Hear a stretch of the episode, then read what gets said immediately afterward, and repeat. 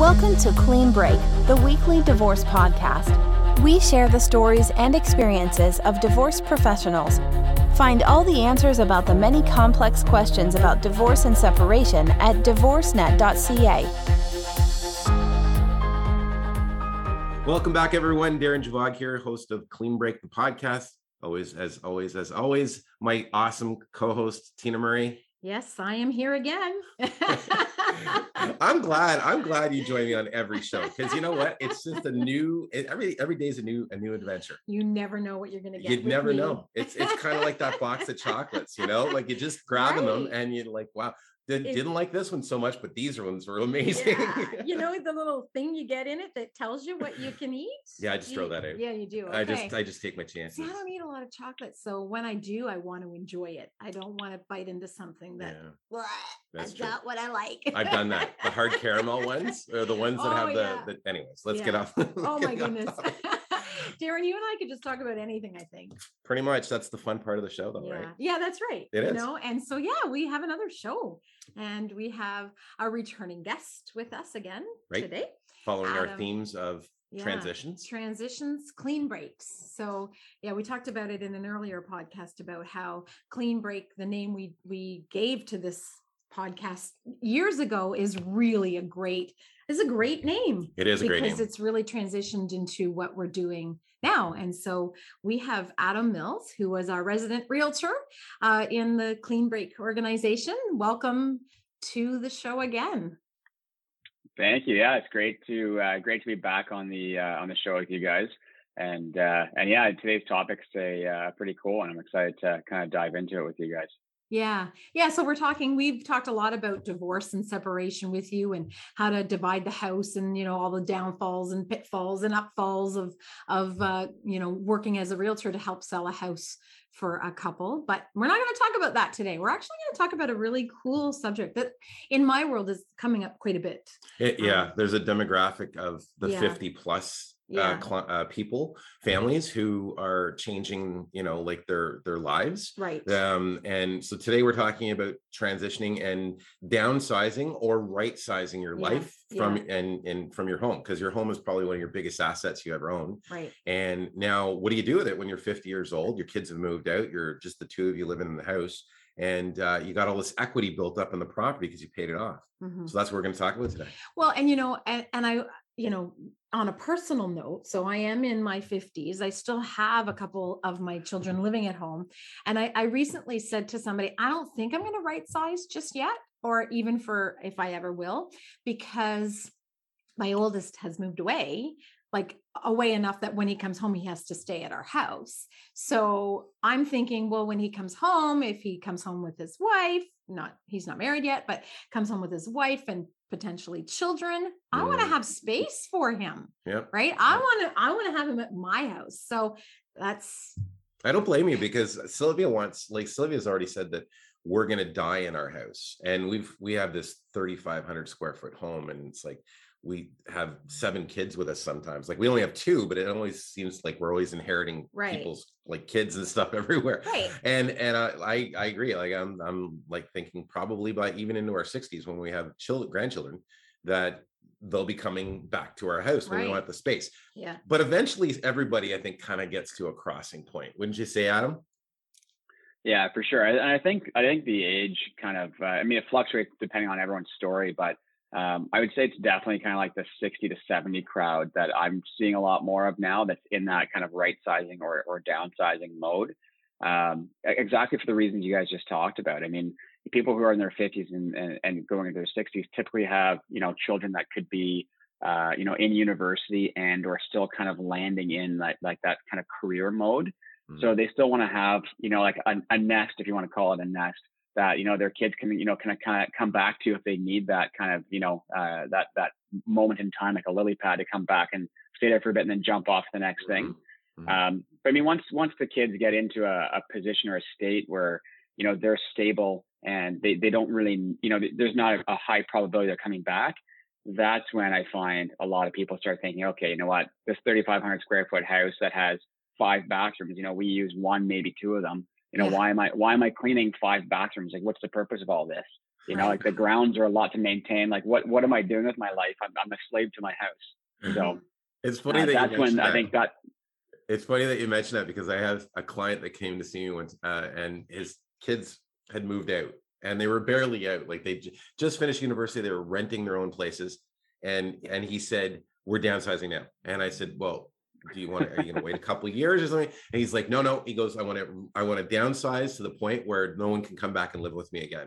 And I'm Mhm. like, okay. Mhm. So he was Mhm. like, if I don't have the space, they can't ask. Yeah, So yeah, yeah, yeah, yeah. like, oh yeah, tough love, tough love.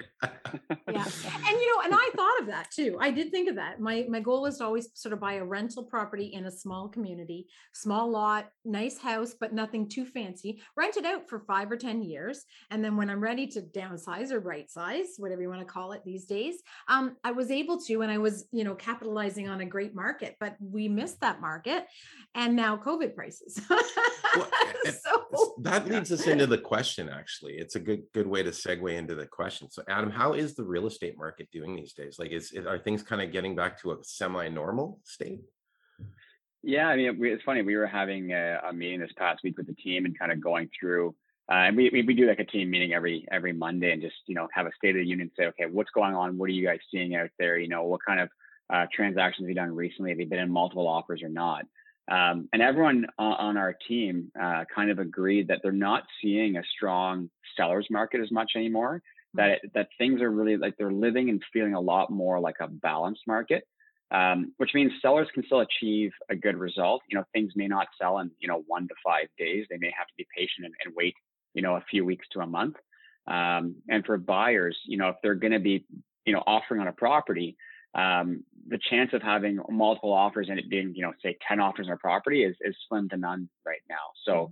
Um, it's a, it's really a balanced market. It's a great market. It's, it's a comfortable market where everyone, both buyer and seller, can walk away from the process going, "Oh, that was fair." Like Mhm. no one feels as though that they were slighted. So it's yeah, it's it's a great market right now. yeah yeah So Well, certainly, yeah. more I con- mean, everyone we're talking to is happy. Right Yeah. people people actually able to put conditions in right Mm. rather than Yeah, condition free and that makes me the mortgage broker very happy yeah. but it does open a, a door it does open a door of opportunity though like the the in the the higher prices um, I know we've seen quite a number of people come from outside the region of, Mhm. of North Grenville and even Ottawa Mhm. uh, that have come from the Torontos and stuff like that, and and said, you know what, we're going to sell our house at a profit, wipe out our mortgage if we have any, and then literally retire early Mhm. and come out to Mhm. to other regions. But i guess there's been a bit of a normalization in prices now right? Like i mean it's not the same as um, maybe three years ago when you could buy a house in in in north grenville or even ottawa um at the same rate. Like you couldn't sell a 1.5 million dollar house in toronto come out here buy a half a million dollar house and it be what it was three years ago. Right. Is that fair Yeah, yeah, certainly. I mean, it's, we're not at the same uh, price point level as Toronto, that's for sure. Um, but I mean, Toronto, if you go back a few years, it was kind of like a like a three to one. You know, you could buy three houses in Ottawa or one in Toronto, and it'd be, it'd be the same cost. right That's that's no longer the case. I mean, there certainly a, it's cheaper here than there, but it's the margin's not not as large. agreed yeah Okay. yeah so let's talk a little bit about sort of the the whole downsizing um phenomena i guess what what what drives or motivates people i know we've kind of mentioned it a little Mhm. bit but what are some of the specific reasons people want to do it in your in your opinion that you're seeing Um, so a lot of people, it comes down to uh, a lifestyle change, which I think surrounds a few things. So one, it would be just the overall maintenance and time that they're spending on maintaining the property and the, the inside of the house it, itself from a, a cleaning perspective. Um, and then it's the lifestyle idea. I mean, to, to leave and to lock the door of a 3,500 square foot house with those, those five bathrooms we were talking about. I mean, to lock the door and say, okay, I'm going to go uh, south for a, a couple of months every year. That doesn't feel as safe and secure as locking the door to a smaller home um, for whatever reason for most people. And then there's less moving parts, there's less to take care of. So I think it's a, it's a whole lifestyle switch. I mean, people realize they don't need the space, um, and and from there they would rather, you know, just simplify life. Be able to say, okay, I'm gonna close the door to my to my home. It's gonna be easy. I'll go and travel. I'll do the things I've been wanting to do. I, I don't need the space for kids. Uh, so I think that I think it's really it's it's it's lifestyle and, and just simplification. yeah Mhm. And you know, interesting about lifestyle change is is I think it's important for people to have a process to follow, right? You know, you might have that burning feeling that you need to make a change, but it doesn't have to be rushed. Mm-hmm. I think number one. Mm-hmm. So you have to have a plan of what is it you're trying to accomplish and and a, and a process that that you're going to follow to get you to the other side of it right because it can be a pretty overwhelming thing right of changing your lifestyle so i think one of the things you and i am adam we've discussed this before is that is that people partners really have to talk to each other about mm-hmm. what their expectation is on the change of the lifestyle like you just you just mentioned adam because people can mm-hmm. go into what are some options? Like they can rent right?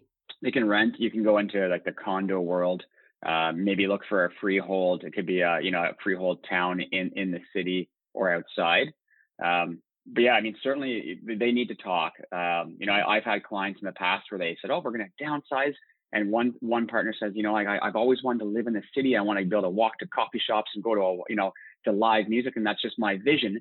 And the other one goes, oh, that's interesting. Like you know, I, I love the idea of having a big garden and being you know out in the countryside.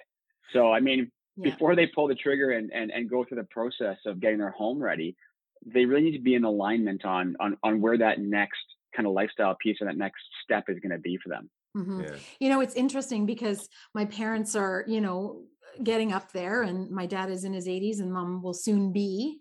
Um, but it, it's funny because they live in a big you know two story home. They are on a half acre lot just outside of a small city and they you know my dad wants to stay there. Mm-hmm. my mom is like and I think you, she could convince my dad eventually to move, but he's 84. So I'm not sure when she's going to convince him to do this, right? But they, yeah. they're always, they, you know, they went to one car. Mm-hmm. So, you know, pre-pandemic, they had two vehicles because even though they were in their eight, you know, late late 70s, early 80s, they were still quite busy doing things, going places all the time. So needed two vehicles. Right. And now they've, you know, right sized to one vehicle. And mm-hmm. my mom will say things like, well, if we need, if we need the two, then I'll one of us will cab it into town. Mm-hmm. mm-hmm. Okay. You know, so ultimately that's another way that people are right sizing because while they want to remain in this home, they don't need the two vehicles right? So Mm-hmm. Um, and then she says, well, if we can't get up the stairs, then we, you know, we change the dining room into a bedroom or we bring one of those um stair, stair lifts or yeah, whatever. Yeah, so yeah. but I think ultimately if my mom had her way, she'd move right to right. a one story home in a community. Right. And, they, I, and that's the thing is it's it's it's different for everyone mm-hmm. what they what they want what their lifestyle mm-hmm. is right so i think that in itself might be a process where you have to negotiate with your partner for probably some time oh, this, to find this, some middle ground. This right? debate's been going on yeah. for years, 10 years at least that I can think of. Yeah. you know, yeah. so so and it's uh, you don't like want to hijack we always say to people is it's, it's like what we say to people all the time is like the, the idea of downsizing or right sizing um, it's a it's a marathon not a sprint. So i mean it's a long process to kind of get their head everyone's heads around and be aligned on the same page. Yeah. And then just the actual like process to follow and they're you know decluttering and going through all of the things they've accumulated over the years and yeah. figuring out you know am i keeping this stuff? Am i giving it to, to my children or am i donating it? I mean that's a big process and all those things have emotional attachments Mm-hmm. Um, so yeah, the, the, whole process itself, I'd say, really is it's it's a, it's a marathon, not a sprint. So talk about the decluttering process because that's is huge. It's a big one. Yeah, I, am in the process of helping a, a, family friend declutter, and it's and it's been you know 40 years of clutter, you know, yeah. and it's huge. And so, talk. Can you talk to that to us about that? Yeah, I mean, really, it's just a matter of taking a systematic approach and so once you've decided, okay, I'm selling this home and I'm going into maybe it's a condo. So at that point in time, you have to recognize you have to now fit inside the walls of those of that condo. And obviously all the things in your large home aren't coming with you. Right. So it's a matter of of kind of tagging or flagging the things that you know are coming over that make sense to bring to the condo.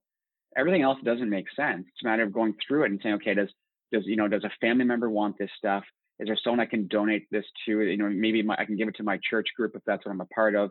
Um, and then from there, it's you know getting rid of, of, of the rest. But it's it's going through in layers in a in a systematic way mm-hmm. um, is, is, the best approach to to tackle it. Otherwise, it's completely overwhelming, and yeah. you'll just basically look at the house and you'll never start. Yeah. So you know, yeah. pick a room and start.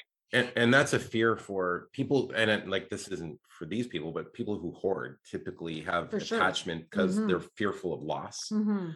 And and uh, what i've found and and i know again we've talked about this about how do you make that emotional transition to decluttering your house and one of the things that i've always found that works with clients is is why not build a process in place where like you said adam bring your family into it Mhm. uh, see if they want something first. So pick a Right. couple days where you get together as a family, you bring everyone together and you say, you know, here's some things that I've acquired, some furniture, some uh, items, Mhm. toys, not toys, the models, things, you know, that, that are knickknacks to you, but they're they're valuable because there's a story behind it. And I always uh, I always say if if you offer it to someone and you provide the story of how you acquired it, Right. it now becomes less stressful for you to get get rid of it because you're not really getting rid of it you're you're giving it to someone else to take care That's of right. You're not discarding it Yeah. into the into the garbage. yeah Yeah. i have a client actually it's interesting he he used to be an engineer for building ships and he's in his 80s and he's got this massive st- like like the, the the steering wheel what do they call that Oh, yeah, The- yeah. the- the- you know that they steer the boats with but it's solid wood all in brass and it was in you know uh, a ship from the 1800s it's absolutely gorgeous and it's in the middle of his living room. Huh.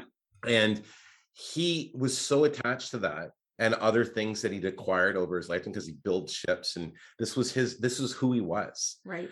he but he couldn't fit it all in the new house the condo that he was moving to and he was so stressed about it. I said that's it i'm coming over to talk to you. So i went over and had a coffee with him and i said have you offered to give this to anyone in your family. And he's and his first reaction was nobody wants it. I mean why would anyone want you know this giant steering wheel or this this propeller uh, you know or something like that? And i said well i think the first step is just seeing asking Mhm. right? And then when they come over telling them the story about how that that came into your life right? Well he actually tried that like he did it and he got rid of almost he said i got rid of stuff i didn't even want to get rid of. Because Ah. people were walking in saying can i have that too and then he was like yeah you can have that sure and then he was telling the stories but i think it brought his stress Yeah. down because all these things are part of who we are as people Mhm. right so when you think about getting rid of them you feel like you're losing part of yourself Mhm. but if you impart them on others then maybe that part of your life lives on Yeah. right Yeah. isn't it i think Yeah, that- yeah, anyways he was much. he was he felt much less stress about transitioning at that point and i think i think another part of that is also focusing on um, the positive aspects of what you're transitioning to Mm. rather than the loss of what you think you're going to lose you know the things that you're going to lose Right. right Yeah. and so anyway that's my two cents Yeah. part. Yeah. um you know and and just to further that so uh similar similar thing um one this help friend i'm helping to help her family declutter she um so we you know basically went in the attic and spent like a day just cleaning out and at the beginning we brought everything down put it on the deck and we're going through every box and then we realized there was just things that were like 40 years old of files you know financials and stuff that really we didn't need to go through anymore open the Mhm. box see its financials throw it in in the trailer to go right Mhm. and so what we were able to do in that regard because there's a lot of decluttering that needs to happen is that we were able to sort of narrow it down to a small group of things that needed to be gone through that were Mhm. personal things and then i literally said to the gentleman um do you have a use for this well i don't even know what it is. Okay so it holds no sentimental value to you. And he said like it was records it was like tchaikovsky records. It was in a really nice thing. I said do you have a record player? Mm. no. Do you foresee getting a record player? No. I don't even know where it came from so i don't i said so you have no emotional attachment to this? And he said no. I said great we're getting rid of it. And so we were able to get everything out and then the next day came back and cleaned out one of the spare bedrooms. And then anything that he had a sentimental attachment to or felt he wanted to keep is going into that room. Ah good. And then at the end when because we've got a they they're going to downsize considerably um we can still go in that room and know everything in there has some kind of value. But look at we're not going to get everything into this new place. So let's go through this room again and say what can we get rid of Mhm. right? So, yeah, so doing it kind of like in, in phases and like, and then just re, like kind of redo, repeat the process and saying, okay, this is the stuff we think we want. Let's look at it one more time, just make make sure if it's actually staying in that that list. Right, mm-hmm. right. So it's it's a tough situation though. Like it's like you have 40 years or 50 years or however long in a home and you know it has sentimental mm-hmm. value to you because you live there with your wife and your wife is now passed and memories. You know, it's tough. Like I can't even imagine what you do to help. Do you come in and sort of say to people, "Well, we need to do this first before you're ready to be at the point of selling?" Yeah, I mean, I certainly get like that first kind of sweep and, and, and work with them on that. And then uh, we have an interior designer, stager, um, that'll come meet with them as well. Depending on how much stuff they need to kind of go through in that initial kind of purge, yeah. um, it doesn't make sense to have the stager meet with them right away. Otherwise, you know, she'd be focusing on things that the owners already know. You know, mm-hmm. they already know if they can't bring half their furniture with them or they have a bunch of knickknacks and things, the stage is obviously not going to love all that stuff like that anyway from a, a sale perspective. Right. So it's good for the owners to do their own initial kind of sweep and I'll, I'll, help guide them on that. And then from there, yeah, the stager comes through and, and, and helps fine tune and tweak things to make it look. We say you take your home and convert your home from a home into a showroom. That's mm-hmm. the goal. Because uh, buyers buy showrooms, they don't buy homes. So, Adam, do you recommend that people, you know, like after they've decluttered and then they've, let's say, given to the United Way or or or Goodwill or something like that, whatever they're not going to keep in the family, do you recommend that they that clients use um, maybe a, a storage a storage facility so when they're staging the house, it's it looks very tidy? Like, would you do something like that usually? It, it, yeah, it depends on. It really depends on the house and the space. I mean, if they have an unfinished part of their basement um, that is adequate to put most things down there, then certainly we'll use that space 1st mm-hmm. um, the other option, depending on time of year and the type of stuff we're moving, uh, garage is okay to use as well. Right. Um, as long as the, the, the, golden rule, if you're going to be, you know, putting things in the unfinished part of the basement or the garage, is that when a buyer looks into that space, you want them to still appreciate the overall size of it. Right. You know, so if you if you if you fill a double car garage, you know, wall to wall and like floor to ceiling, a buyer will open the door and go, I don't know if my car can fit in here. You know, I can't see what I'm looking at, right? So they, they lose that sight. But if you organize it in a nice way, you can still put a ton of stuff into that garage and people will open it up and see, see over top of everything and say, wow, there's a lot of space in here. I could easily get my two cars. So it just, you have to make sure they still can have the vision of how they would, you know, use that space.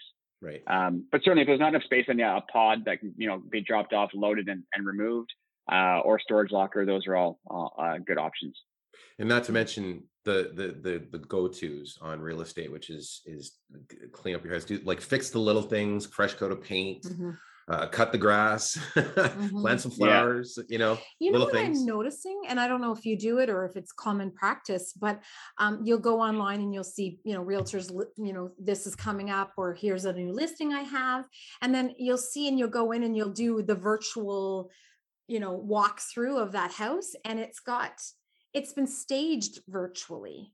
Mm-hmm. So yeah, so there's there is virtual staging that we can uh, we can do, and depending on uh, the house and the space, we'll do that.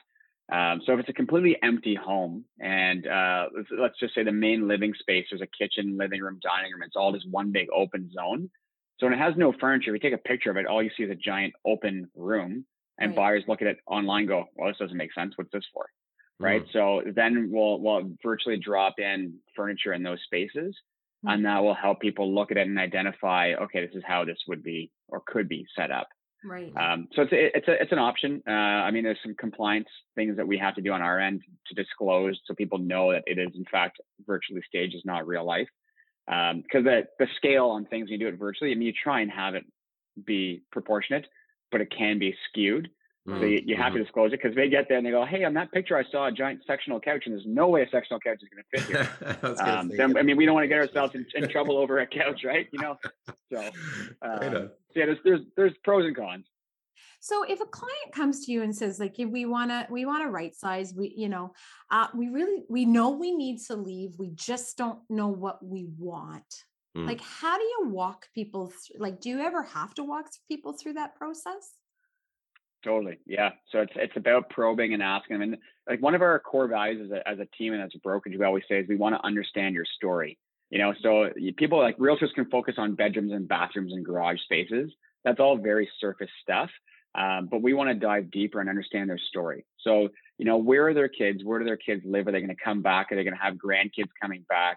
Um, you know, where do they like to go? Do they like to walk through parks, go to coffee shops? Like we try and really dive into that lifestyle component for them. Mm-hmm. And just by probing and asking questions, because it makes them speak and then they actually hear each other speak because a lot of times partners don't mm-hmm. i mean it sounds silly but they don't hear each other speak you know about these things mm-hmm. but when they're at the table and we're asking all these questions they go oh i didn't know you wanted that Absolutely. so i mean you, as you you dive through that i mean it's, it's not that we're going to get them to the the finish line on it uh, but we'll certainly get them to a point where they've at least heard each other speak mm-hmm. and then they you know we encourage them go and do a drive around go and drive through this neighborhood this might achieve what you're looking for and see how it feels mm-hmm. Mm-hmm. Okay. I love that. I really it is that. good. Yeah, yeah you gotta Sorry. you gotta go deep you got to go deep because no one wants to get to something and regret the, the, the decision that they made well right? and i think that you know realistically all of us in our businesses it's the, you know we've gotten to know each other and and it's not about just selling houses it's not about just giving investments or, or get, mm-hmm. you know giving people mortgages it's it really truly is about going deeper with our clients understanding what they need what they want and maybe helping them interpret what they need and what they want because yep. sometimes yep. i imagine people can say to you you I want this, this, this, and this.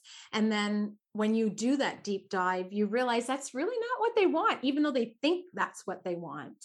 Hmm. Yeah, true. the uh, it's it sounds terrible, but the expression we have is buyers are liars. So what, what they originally they originally say they want usually has nothing to do with what they really want.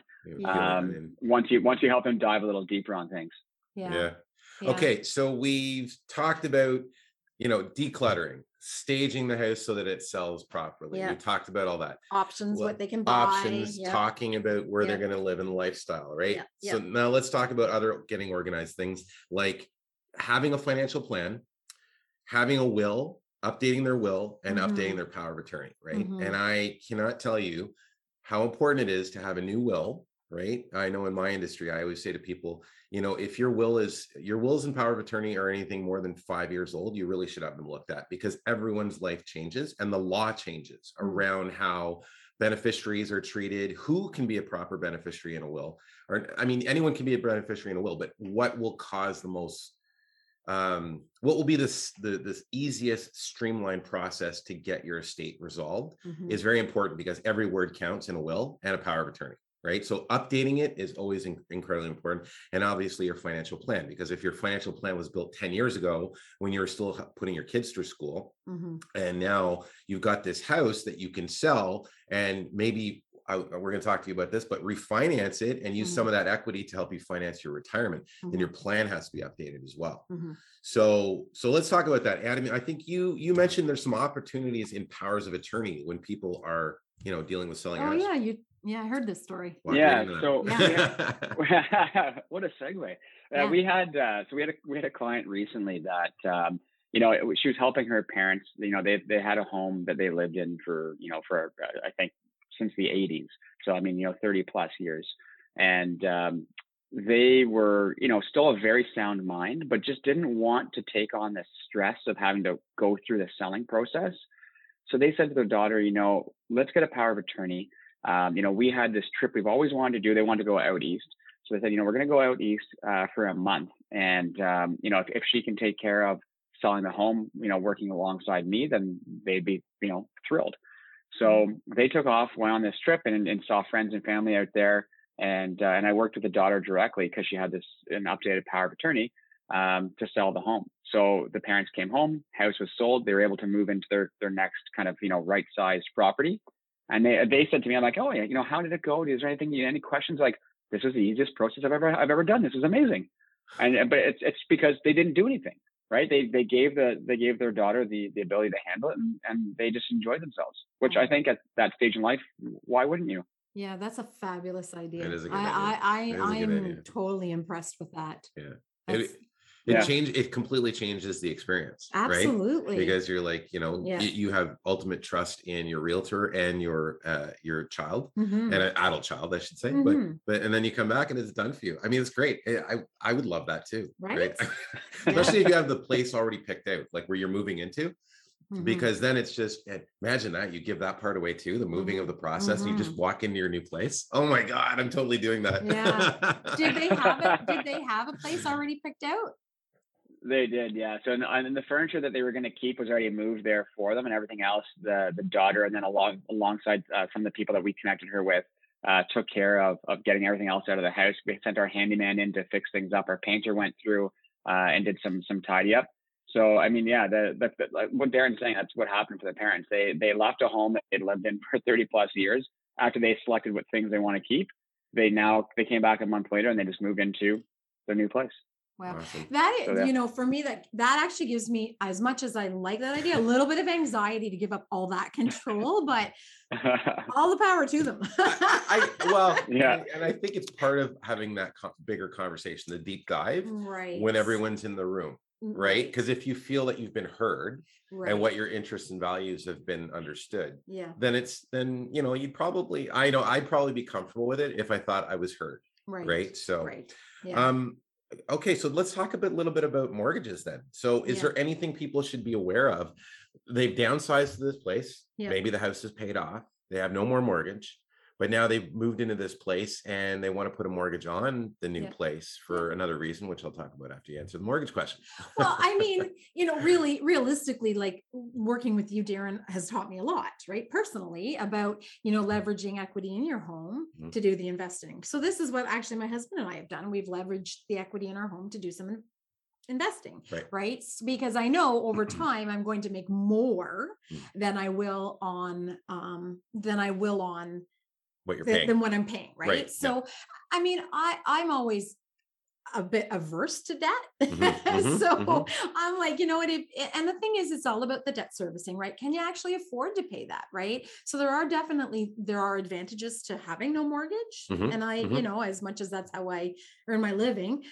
There are advantages to having no mortgage because then you don't have the payments, the monthly outlay of cash and stuff. But if you're making more money from an investment. from an right? Investment yep. and you can still cash flow and live comfortably and enjoy the lifestyle that you want then it doesn't hurt I, i've even talked about chip mortgages so those Right. reverse mortgages right uh, it- you know a lot of people will go oh that's a curse don't talk about reverse mortgages but i, I think for the right person a reverse mortgage is not a bad idea Right. Yeah. You. I, I believe there's. is that what is, a reverse mortgage like a like like the same thing as having a home equity line of credit and just drawing off of that? Is that what that entails? so no you um yeah you could have something like that except for there's no payments throughout the term of the Okay. Right, mortgage right, Right. so they're going to give you up to 55% of the value the current value of the home and they are going to give you um right so it doesn't matter how old you are it's only up to so the younger you are the less money you get right, Right. because so the older you are the more you'll get Right. and the thing is, yes, for this could a lot of people will use a reverse mortgage for investing. hmm Yeah. Right? Yeah. Draw 250, 300,000 dollars equity out of their home and invest it. No Right. payments are required. Mhm. Your value, the value of your house continues to go up. Mhm. And then, and you can invest that money, use it to go on holidays, just enhance your lifestyle, right? Which Yeah. is not a bad thing. I will there's no payments required. And I think that's the big thing for some people that want to put a mortgage on their property in their 70s or 80s. They don't necessarily want to have that payment. Yep. Right. Yep. Yep. And and so to be able to invest that money and then enjoy a better lifestyle in their golden years. Uh, uh, I think the cool thing about the chips is that it, it comes in as it's it's return of capital on your on your property or your equity. So it's Yeah. not counted as income. no. So when people take that money out, they don't have to declare it as income on their tax returns, which keeps their income tax la- bracket low. Right. Um, I, know with the chips, I think I think it's 55 and 55. 55% of the equity and no younger than 55, 55, right. years of age. Right. And- but at 55 years of age, you're not going to get 55% of the Right. equity in your house. You That's might right. get 25 or 30 Yes. because the longer you have that, obviously, the more it's going to cost you. The Mhm. interest rate is a little higher, absolutely, but mm-hmm. they've done all the studies that show that, you know, if you live there for another 20 years or 25 years, the value of your house goes up enough to cover the value of what you owe back. Yeah. right? So I think I think everyone's position is unique. You know, you, you, you can't say one product is ideal until you know the whole background, right? exactly. And But and- I'm going to tell you, if if my parents were in a position to to need it, some people use this as debt repayment. I have a I have an an older lady who she she loves her chip mortgage. It has allowed her to maintain to stay in her home. her- in her home, she yeah. had you know a line a large line of credit um, and she had a little bit of debt so we did a chip mortgage and she is it has allowed her to stay in her home and that was her goal right, was to stay in her big two story sprawling home right. but it allowed her to do that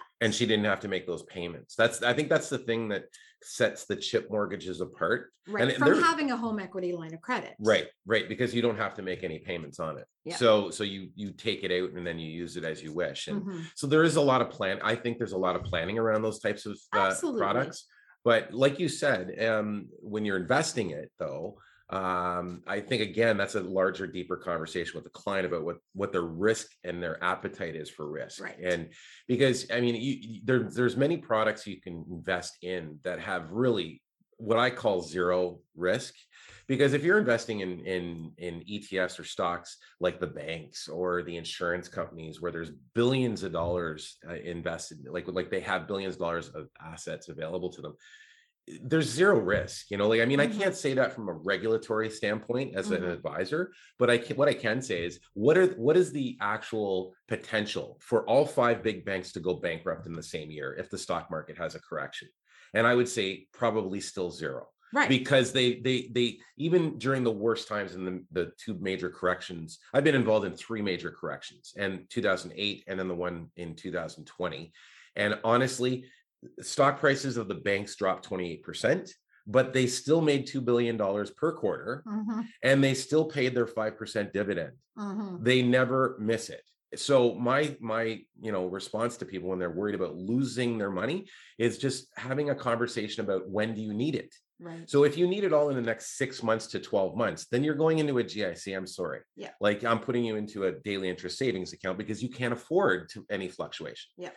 But if it's a 10 year play and a long term strategy where you're moving into a condo and you want to supplement your income and you want to take some of that money out and grow it so that when you move out of the condo, not only do you have the mortgage paid off, but you also have this asset that's uh, appreciated by eight to 10%. Yep. That's a great strategy Mhm. right? Because you've got that spread of the mortgage payment, Yep. which is two, two and a half, three percent, whatever, and the investment that's earning eight to 10. right So I'm like, okay, it might not earn you eight to 10 each year. Yep. Some years might be double digits, some years might be two.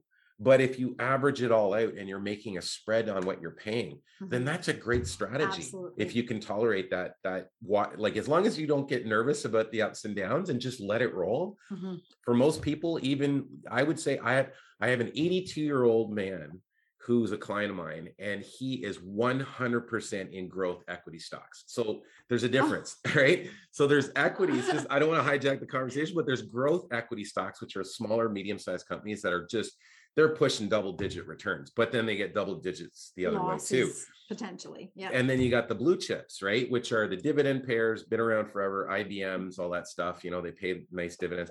They don't fluctuate as much. And those uh, are less aggressive because, like I said, with the dividend.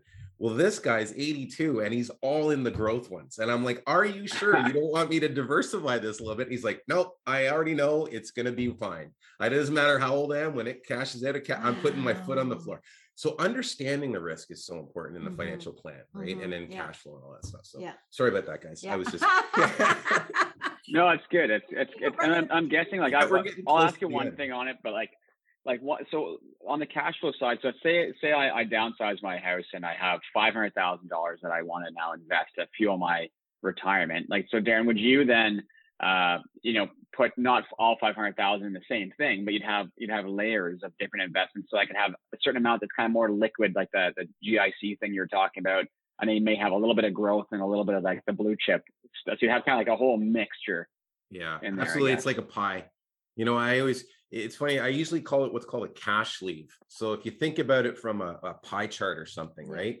uh, because I meet with my clients every year, I say, okay, here's this cash, here's this sleeve that is the growth stuff, and it's diversified across different countries. And then you have another sleeve that's the blue chip equities, you know, the stuff that, yeah, it's going to fluctuate, but it's not, you're still getting that 5% dividend. So don't worry about what the stock price does.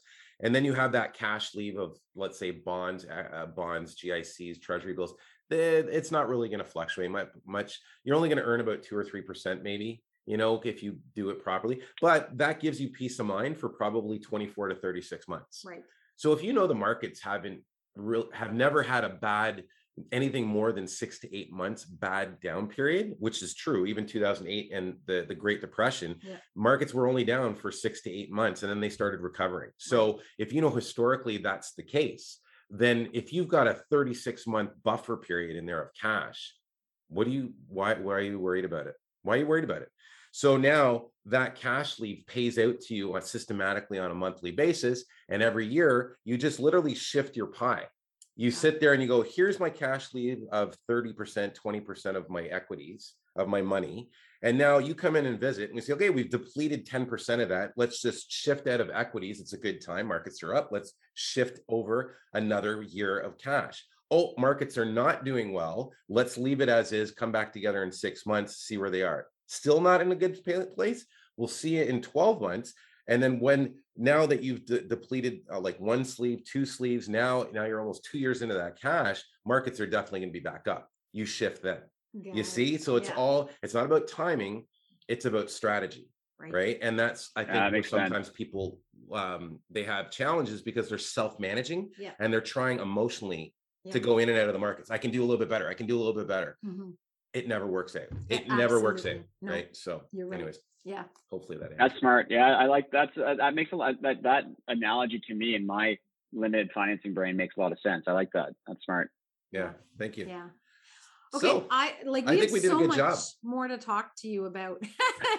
you're not you're you're very very uh multi faceted like we can have these conversations about houses or finances and wills and powers of estates and powers of attorney and mm-hmm. all those things. So thank you for joining us again.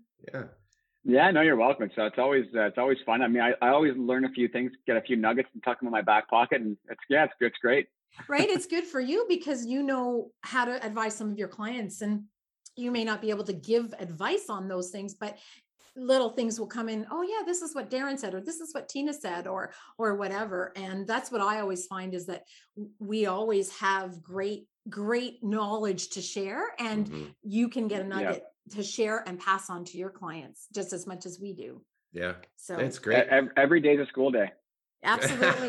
yep. That's a great way if you don't it. learn something today, you shouldn't get out of bed.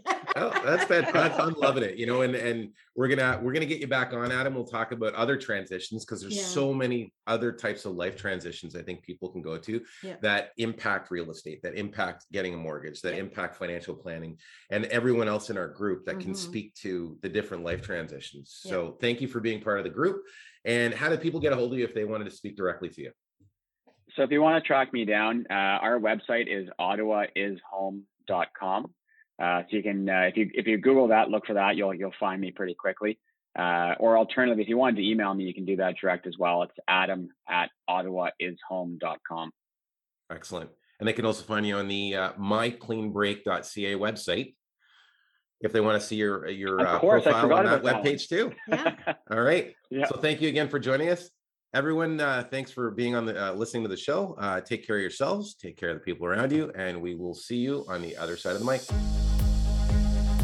You've been listening to Clean Break, our weekly podcast on divorce. You can find this and other great advice from divorce professionals at divorcenet.ca, where we upload audio, video, and blog content every week. Divorcenet.ca, clear and simple divorce advice from trusted local professionals.